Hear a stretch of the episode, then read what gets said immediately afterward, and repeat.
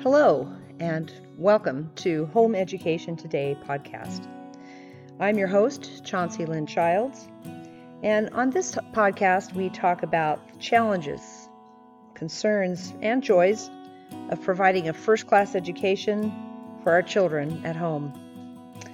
We also discuss methods and experiences with successful home educators, give a voice to concerned public school teachers, and anything else that strengthens our ability to teach and guide and direct our kids as autonomous, empowered, and joyful parents.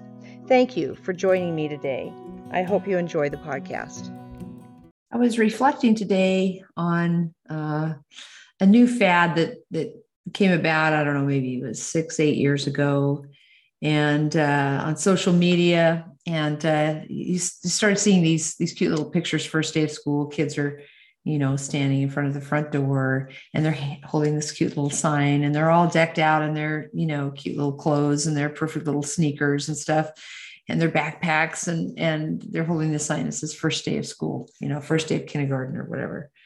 And uh I, I remember, you know, seeing this this flood happen. Um, and you know, it was kind of cute at first, and then it was just kind of kind of redundant but it's something that you know you put in your scrapbook and it's a milestone especially for you know moms having sending their first child off to kindergarten or you know even their their their baby. And it's you know you, see all these little tearful emojis my baby's a kindergartner you know.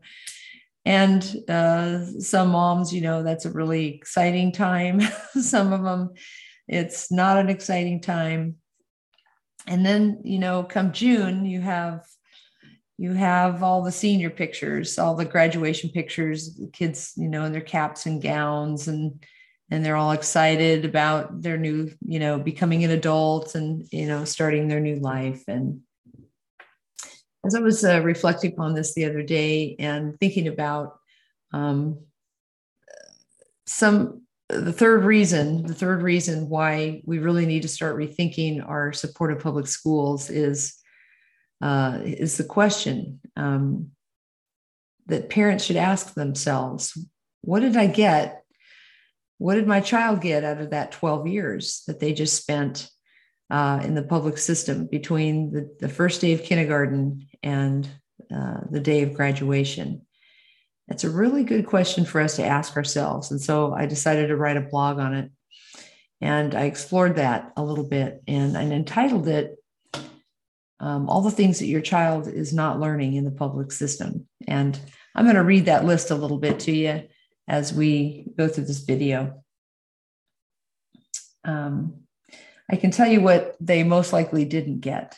Okay, that that you know, as as a parent, if you if you were to sit down and think about when my child turns 18, what do I think are the things that they need to, the skills and the um, the attitudes or the you know the moral virtues or whatever? What, what are the things that i what does that finished product look like? Of course none of us are finished products but what does an 18 year old finished product look like and that i as a parent can can say to myself, my child is ready. My child is ready for the world. Well, here are some of the things that your child will not learn in public school that if I were to make that list, and I kind of did years ago, that I would um, I would suggest. One of the things that your child will not pick up in the public school is financial literacy. They're not going to know a thing about budgeting, investing, saving, compound interest, um, what else? Applying for a loan, buying a car, getting a mortgage, credit scores, the importance of a good credit um, score, how to build credit wisely. None of that. That will none of that comes out of the public system anymore. It used there used to be some of that. Okay. Number two is a practical life skill. Um, I didn't do as much of this as I wanted to, but I we got we got to some of this with a lot of the kids. So a practical life skill would be something that you could do in a pinch, that you could you could instantly go get a job doing this or make extra money if you need it right away, even something as um, as uh, something like being able to cut hair, being able to do almost anything with computer, whether it's build one, repair one, um, coding, um, all that kind of thing, anything with a computer these days. What else? Like um, welding, home repair, um, gardening, farming, being proficient enough in, in a musical instrument or even in, in athletics that you could help coach um, a kid for money. People are always looking for somebody to work work with their kids, whether it's basketball, football, wrestling, doesn't matter, swimming. If you can hire yourself out as a to give music lessons or athletic lessons, you can make a little bit of money if you needed it right right off the, bat. How about constitutional literacy? Are our children learning Constitution? How many times or how many schools do you think are teaching uh, the read the Constitution or the Bill of Rights? Just the Bill of Rights. How many of you think uh, schools do you think are studying that? How many uh, schools do you think are um, in, instilling a respect for and an appreciation for our founding fathers and all that they sacrificed to uh, get this country going? Um, how about our legal processes? How many children leave school understanding um, our system of government, our system of representative government? Not very many. Number four is probably the most important thing that most children do not leave school acquiring, and that is a love of learning. I mean, truly loving to learn. The schools do not teach this. Literary literacy. And what does that mean? That means that your child has read a smattering of classic books that teach moral virtue, uh, including biographies that give good examples, great examples to us to follow, um, and I don't mean just reading them, I mean really studying them, writing about them, discussing them in groups. Critical thinking skills. Now, critical thinking skills is something that the you will hear a lot talked about. And critical thinking skills are not just here, let me give you um, a subject and you parrot back to me what I want to hear. That's not critical thinking. Critical thinking only takes place when we have robust debate, when we when we have rhetoric and logic um, lessons. We learn what that is. When we um, we study grammar, and then there's a lot of free discussion and uh, freedom of speech and debate within class within our uh, within our classes and and as a, as a field of study. Critical thinking is not happening all you have to do is get on social media and see that that's the case. Historical literacy. By this, I don't mean that we can t- talk about a few names and dates in history, um, American or otherwise, because that's not only is that not even happening. I'm talking about mastery. I would I would love to see history in uh, reinstituted in our we call it social studies. It's and it's not even history anymore. It's it's something about how you know we look at history through a social lens a social justice lens these days. What i'm talking about is allowing a child to, to pick a period of history and really really dig in and master. I don't care where where in the world world it is or what period of time it is but just really understand the lessons of some historical period somewhere on the globe. And then mathematical literacy. And again, by that I don't mean, yes, my kid um, passed, uh, you know, two years of algebra and went into calculus or something in geometry or whatever. That's not mathematical literacy. Mathematical literacy is where um, you understand how something evolves. You understand how what the building blocks of something are and how uh, you understand why a mathematician needed to solve a certain problem in society. And they they built on the work of previous mathematicians. Math, uh, mathematical literacy helps us to understand bigger bigger issues like and, and bigger theories like um, like evolution. Why evolution is very difficult to prove mathematically. Things like the big bang theory why math matters in that. So math, math is really actually the basis for everything in the world so that's a pretty big list. There may be more. If you, as a parent, were to sit down and think about what is it that I want my child to have, what what do they need to be really ready as an adult? There may be more things. I would love your comments. I'd love to hear more about what you think of this list. So this is not going to happen in the public schools. And if if you expect your child to be ready for adulthood, then a lot of this needs to take place. Um, so you're going to have to be a very involved parent. You're going to have to put a lot aside a lot of time in order to overcome the kind of time and activity barriers and media barriers that you may have. And I think we would all agree it's going to be very difficult to find the time to help your child acquire these skills and knowledge. So I wanted to share a story about um, something that was very heartbreaking to me. A friend of mine, uh, a couple years back, um, was t- uh, telling me about um, experience that she'd had with one of her daughters that she was very close to, and um, this daughter had always been very obedient. She'd always been a hard worker, um, very, you know, self-starting kind of a kid. Took leadership classes and you know was part of the leadership group in in high school and so forth. And so on was a swimmer and ran track you know great great grades. Went off married a great guy after a few years in college. Um, and uh, everybody liked liked this guy. And they you know ended up you know finishing college getting a great job in the small town and in, in kind of a conservative area. Well then George Floyd was uh, murdered and uh, the riots started. And the riots came to this little town. And unbeknownst to my friend, her daughter and her and the husband were marching in solidarity with Black Lives Matter. They took some pictures. They posted them on social media. The boss saw them, and his job was terminated.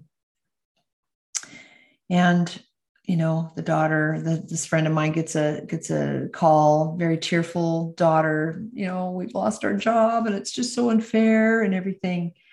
And the mom says well, honey what did you expect? and hasn't spoken to her daughter since. And this is just so typical of what's happening in our in our modern day the this mom is the, the best moms you could be. But no matter what she taught her daughter, the schools overcame that and taught her daughter to be an activist and taught her that she should have the right to do and say anything despite how it may look to an employer and not be fired for it. And that's just not the way of the world our children, from the time that they enter kindergarten to the time that they graduate, receive about 14,256 hours of instruction. And for that daughter, it was 14,256 hours of various indoctrination, activist indoctrination. It's impossible for us to overcome that kind of overwhelming uh, influence in a child's life. This is falsely imposed guilt, it's false compassion. And what it produced in this child, this daughter that she loves, is just an inability to understand adult life. You think of all those hours that could have been used to learn all the things that I mentioned in, in the above list that would really have prepared that daughter for real life. And now they're just going to have an uphill battle. because they're going to continue to believe that their main purpose in life is the social justice activism. It's going to be more about more about that than building a life for themselves and their family. It's just such a shame. So, what are our kids getting out of public school? Yeah, sure. Okay, they come out being able to read. Okay, we we like to think most kids are coming out of school being able to read. Well, they can read. Some of them can read. There's there was just a report coming out of Baltimore that that not even half of the kids had a GPA of of or let me let me say it this way. Half of the kids were coming out of of uh, the Baltimore public schools with a 0.99 GPA. And most of them were reading on an elementary school level. You cannot get along in today's society reading on an elementary school level. I mean, you can, but you're not going to get very far. You're not, you're not going to be able to be in a job that is going to get you anywhere. You're going to you're going to scrape by. Okay. Some people can do some math. Yeah. But again, the financial literacy is not there. They're not going to know and understand why. They're constantly having to declare bankruptcy. They're not being able to get ahead in life. They aren't, they, they're going to try to acquire things that they can't afford. And it's going to be a never ending cycle if you can't understand how to manage money. And if you didn't get that from your parents, you certainly aren't going to get that from the school. If there's one thing, if the if the if the the uh, the public schools did even just did that one thing, then I would have a lot less to talk about. But there's a reason why that was eliminated decades ago. But one has to ask in, in all those years, why are we teaching algebra and geometry to every single student? Has, has anybody ever asked, why, why are we teaching chemistry? Why are we teaching biology? Kids, kids come out of school, and I've mentioned this before, and it doesn't take a year or two before they can't tell you anything about what they what they learned in in the public school. But they've learned that there's white privilege right? They've learned that they're if they're white they are guilty of white privilege and they're and they are oppressing people of color. And if they're a, a child of color a person of color they are learned that they're being oppressed. That's happening. That's that's they're learning that. But they are completely forgetting anything else academic that they've learned and and why is that because it doesn't have any meaning to them and it's not something that they use Okay. Anything you don't use constantly, you're going to lose. And the real danger with, with walking out of the public school thinking you're an, an oppressor or you're oppressed and that the system is rigged and that you're rigging it or it's being rigged against you is that this is causing a ton of despondency, it's causing a ton of anxiety, it's causing a ton of depression. If you really believe as you have been indoctrinated to believe for over 14,000 hours, then what is the point? What, what is the point in trying? I am frustrated and I am angry about this strictly because of the waste, the waste in human capital that is happening through this indoctrination in the public schools the story that I told you about my friend, this is in a this is in a great area. This is supposed to be a really good school. Okay, this isn't uh, this isn't an inner city school. These are not uninvolved parents. These are parents that work hard with their kids. This is a bankrupt philosophy. It serves nobody. It is not going to bring us into an era of peace and prosperity and unity no, this is not going to work. It, it's it's simply not because there are too many people like me who will never accept this paradigm because it's false. I am not going to live by a false paradigm. I'm not going to be quiet. I'm not going to say um, okay, well, you know, let's just go along with this. It's a fad. Maybe it'll pass because I don't believe it is a fad. I believe it's the latest in in a series, as I mentioned in a previous video, to completely revamp uh, American society. These philosophies of man-made climate change, their objective is to is to uh, to do away with capitalism, right? That's the that's the basis for it.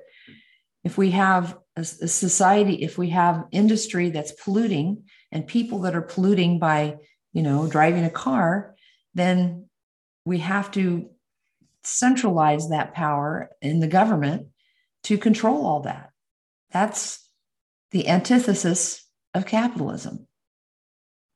Man made global warming man-made climate change the, the the basic des, you know the basic design of man-made global warming is that we destroy capitalism. The transgenderism policies the radical lgbtqia plus um, agenda is to destroy christianity. They're going to shame and blame everybody on the planet who does not embrace transgenderism does not embrace alternative sexuality until we outlaw Christianity. We outlaw any religion that fights against that. Right. And lastly, we have the, the resurgence of race tensions in the country uh, based upon critical race theory or equity, diversity, inclusion, whatever you want to call it. And through that, we destroy our government because everything is systemically racist. All law is systemically racist and we're going to destroy the Constitution because it was made by racist old white men. This is where we're headed. And yes, I'm angry about it. And I'm not ever going to accept the false, these false theories. They're destructive to our way of life, and they're going to destroy, destroy the peace and prosperity and unity that we've had. I'm pleading with you to open your eyes and your ears and see what is right before you please think deeply, do some research, and make some changes. Turn off the television, stop listening to the news. Both sides. They're in it to make money, they're not in it to inform you. And that's the last I have to say about that. Hey, thanks so much for listening all the way to the very end. By listening to the entire podcast, You've proven yourself to be the kind of person that is forward thinking, and you're concerned about our current culture, and you also believe that you can change the world. I believe that by having these simple discussions that we can really make a big difference in the world, really have an impact. And I hope that you'll share this information with others so that together we really can make a positive change.